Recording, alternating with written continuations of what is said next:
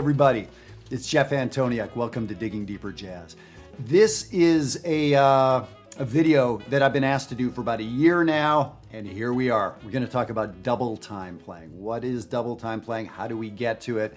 Uh, it's a good question, and many, many, many people have been asking me about this, and it took me about a year to sort of think it through and figure out exactly what I wanted to say. There's, you know, there's some of the obvious things that we can say about double time playing, but I really did want to, you know, think it through a little bit more. So, yeah, let's uh, let's get into it. So now, double time playing is literally what those words mean now think about this an alien comes down to earth i don't know how often that happens to you but eight ten times for me Alien walks up to me and says, Jeff, tell me about this jazz stuff. Uh, at the edge of the universe, we're hearing a lot about jazz. We love it.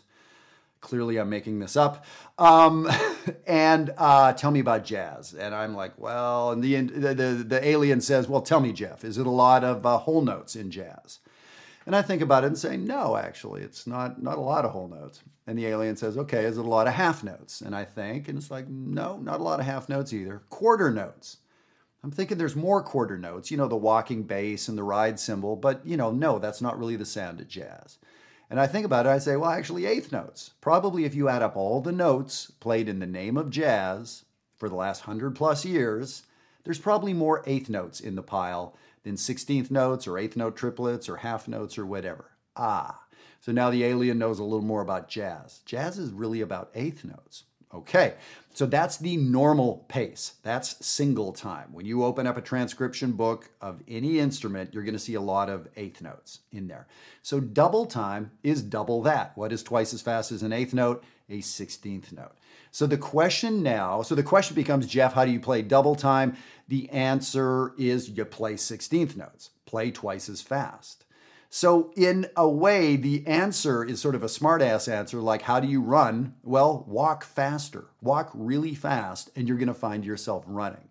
No child, no little kid ever asks, how do you run? They figure it out, right? It's intuitive. You lean forward and get your feet under you and you keep going. And of course, there's the old saying about you have to learn how to walk before you can run. So the biggest thing I can say with this double time playing is can you play burning killer eighth notes? Because that is what we are doubling. You can't double something that's not there and is kind of rickety. So, okay, so I'm suggesting that you have really good eighth notes down and good feel and all of that stuff because we want to double it, right? The other thing is um, now, what do we play? So we're going to look at that right away. What are the notes that we play? And so my my the first thing I'm going to say to you is, well, can you play really coherent stuff that sounds kind of right with eighth notes in single time? You have to walk before you can run. What are the odds that when your fingers are moving twice as fast, your brain is cranking twice as fast, that you'll come up with as good or better stuff. The odds not so good. I'm here to tell you. So um, really, the the precursor to playing great double time is playing great single time. Can you you know play through this stuff? So of course that's what the previous 120 some videos I've been talking about. So yeah, that's you know that's really the place to start. But let's do this. Look at item number one on the sheet. I have a great Charlie Parker lick here. And this is something he would often play double time. That is what you see in item number two. You see this lick in sort of the traditional double time. But what I've done is written it out in single time, eighth notes. It sounds like this.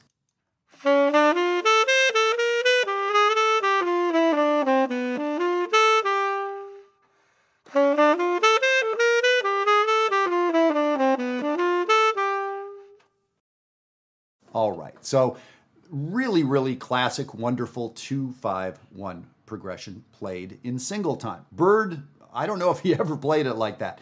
Now, item number two, we have that lick written out twice as fast. So, if you look at item number one, you'll see the parenthesis under it, and that's identifying the lick, all those notes, right?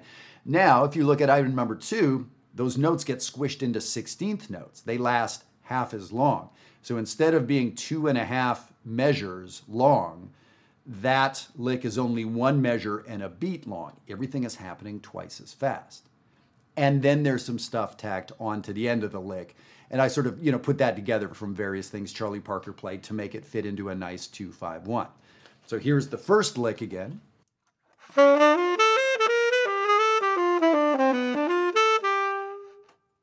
And here is the second lick.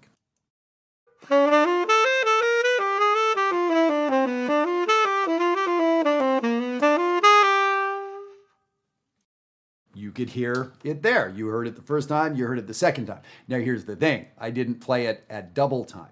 But the point is, the double time lick came from the single time lick. It came from out from Charlie Parker's ability to put together a really coherent sound. So now I'll play them at sort of single time and double time. Example one, example two.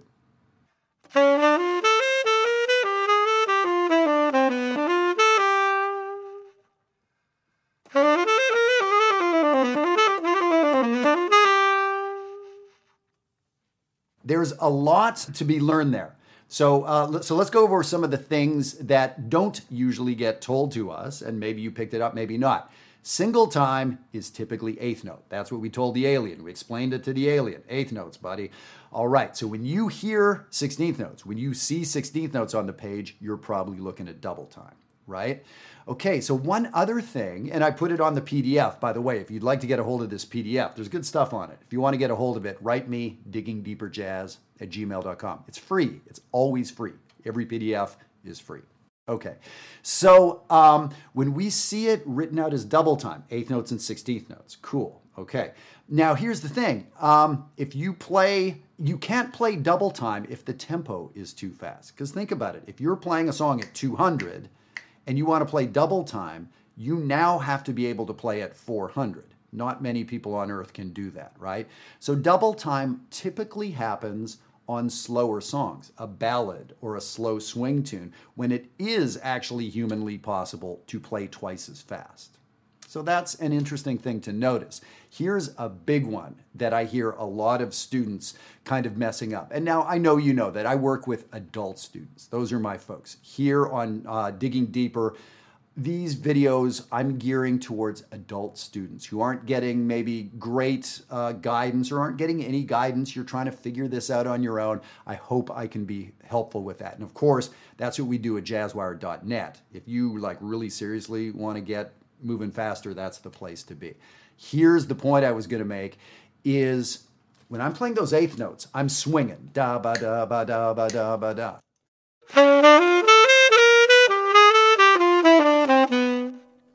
I'm also playing wrong notes sometimes.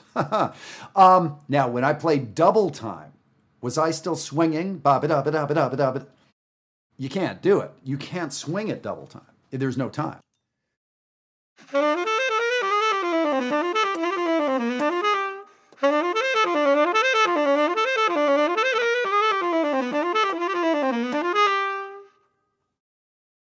So the rhythm section is swinging.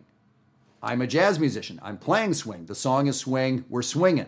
But when I play double time, those 16th notes are straight. Classical music, Baroque, straight 16th note. So that's an important thing to know is that when we play at faster swing tempos, we have to change our feel. So, okay, we're already noticing some things. So, I've already warned you that if you can't sort of play and improvise great jazz single time, you won't be able to do it twice as fast. That doesn't make sense. So for many of us, ah, time for me to go back and figure out how to play changes a little bit better. And of course, I'd love to help you with that. Now you notice I was able to take a single time lick, item number one on the sheet, play it twice as fast, and it became a double time lick. So often that's the case. You can take a single time lick and practice it twice as fast, and now you have to sort of make sure that the harmony fits and works but it does. Now, I'll tell you, this Charlie Parker lick is a very famous one. Anybody that's used the Charlie Parker Omnibook has played this lick hundreds of times. It's in many of the solos from the Charlie Parker Omnibook. This was one of Bird's things that he played a lot. Now, here's the thing I wrote it starting on beat one. There's instances where Bird would start this lick on beat four, or beat three, or a pickup to beat two. He used it all over the place. So, this was a lick that he used also in various keys and on different chords. This same lick in this same key, he would use over different chords, starting in different places of the measure in different contexts. So that tells me something. That tells me Bird practiced this. So that tells me even though he was a genius, he was also a human genius. He played this in one key. He didn't play this on all 12 keys. And he used this a lot in different settings. So this was one of his go to moves. He knew a handful of jokes, and this was one of the jokes he liked to tell, right? So, uh, so that tells us something. Was Charlie Parker improvising this amazing double time line? And the answer is no, he was not improvising. He was playing something he figured out, he essentially composed and practiced. And then he would play it. So that's a big thing you need to know about double time is a lot of the times the stuff people play when they're playing double time is something they've worked out. They've practiced that. And that includes a genius like Charlie Parker. And we can point to other people, uh, you know, from different eras of jazz. I know their double time licks. And, you know, we could we could name names. Michael Brecker comes to mind, one of one of the great improvisers of modern jazz. But he had his go-to moves and the licks that he liked to use, and he would often piece them together in similar ways. Did that make him less a genius? No. That made him great at preparing, is what that made him. He dressed for success. He knew how to show up on the gig and sound like a million bucks. Okay, so there's another lesson about how to play double time is work some stuff out. Steal some great licks. And now I want to talk to you about this third lick. This is something that I put together. Um, I was, I think what it was is I was preparing to do a, a, a big show, uh, guest artist in Minneapolis or something like that and uh, and I was doing a big band arrangement of Body and Soul, and so I was transcribing Pete Christlieb, one of my very favorite sax players, a solo that he did, um, and so I sort of took bits of this great double time line he did. I think I got uh, lazy and didn't like even transcribe the whole line, and so I started his idea, and then I sort of plugged in some stuff of my own. That's what item three is. So check it out. Double time material is very often simple, and we need something that that covers a lot of space, right? Because we're going to fit a lot of notes into not so long. So, for what I see, from what I see, there's a lot of scales, often bebop scales in double time. There are a lot of enclosures. And if you don't know what enclosures are, I've done some really good videos on that, and that'll help. The idea of encircling a note. And there's a lot of arpeggios in uh, double time. Look at item number three, and I'll play this thing through for you one time.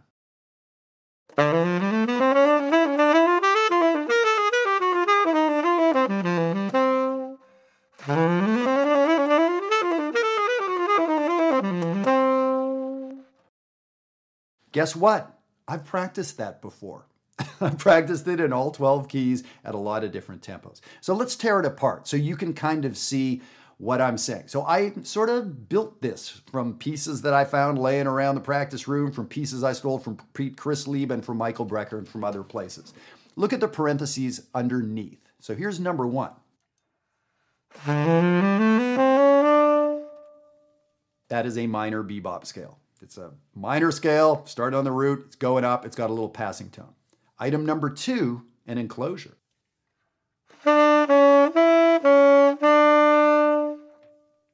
Very simple enclosure.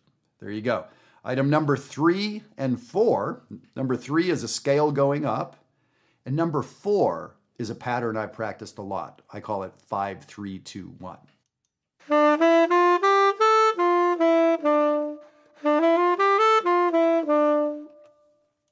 Item number five, a diminished lick I like.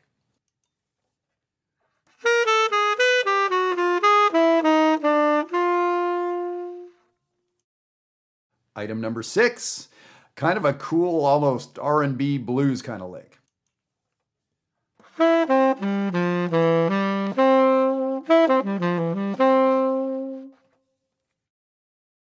Put them all together, and we've built ourselves sort of a cool double time 251 lick.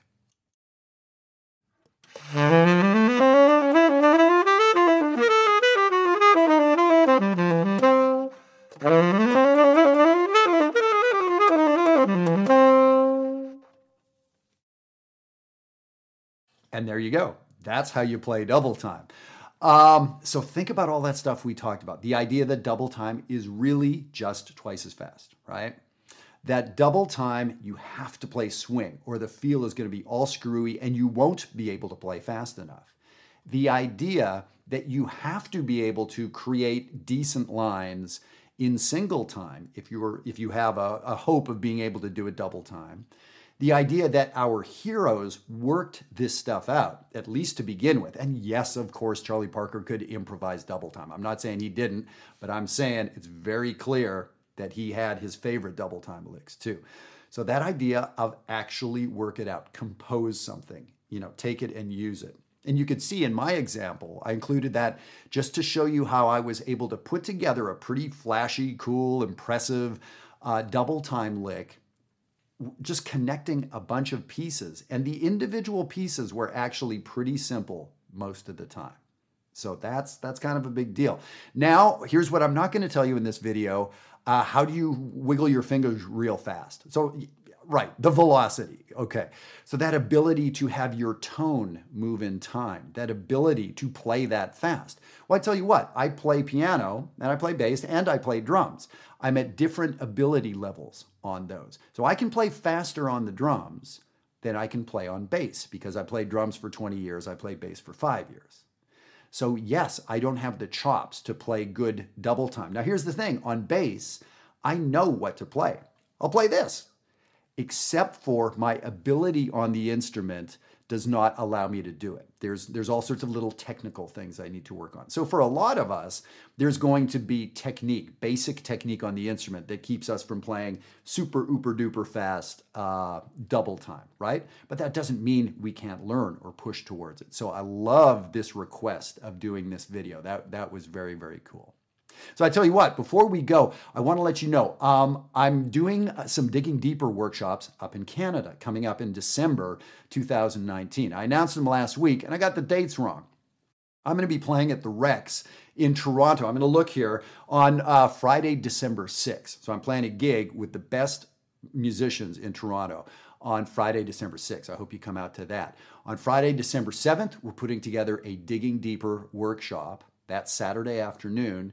And then on Sunday, I'm going to be in Waterloo, Ontario. That's Sunday, December 8th, putting together a workshop in the afternoon and a gig probably at the Jazz Room in Waterloo. So if you're out in that neck of the woods, send me an email or uh, hit me here on uh, YouTube or Facebook and let me know if you'd like a spot. These workshops, there's only 15 spots on Saturday and 15 spots on Sunday. So it's definitely going to get sold out and it could be soon too. So send in your information. I'd love to know about it. Now, here's the thing for everybody not in uh, Eastern Canada, I want to come to where you're at too. So there's I'm going to be traveling around and doing a lot more of this through Europe and through the United States and Canada. So let me know where you're at. And I tell you what, if we can get 15 people together, I'm coming. So keep that in mind. Let me know. And uh, double time. I would love to know kind of where you're at with this. So leave some comments and let me know some of the players you love who played fantastic double time. And I'd be interested to know if you think that that was stuff that they sort of worked out. Is that something you hear similar double time from them, or do you have the the instinct, the thought that it's pure improvisation every single time? I'd love to know your take on it. Thank you very much for the wonderful request for the video, and we will see you next time. I hope I'm going to see you in Ontario. Take care.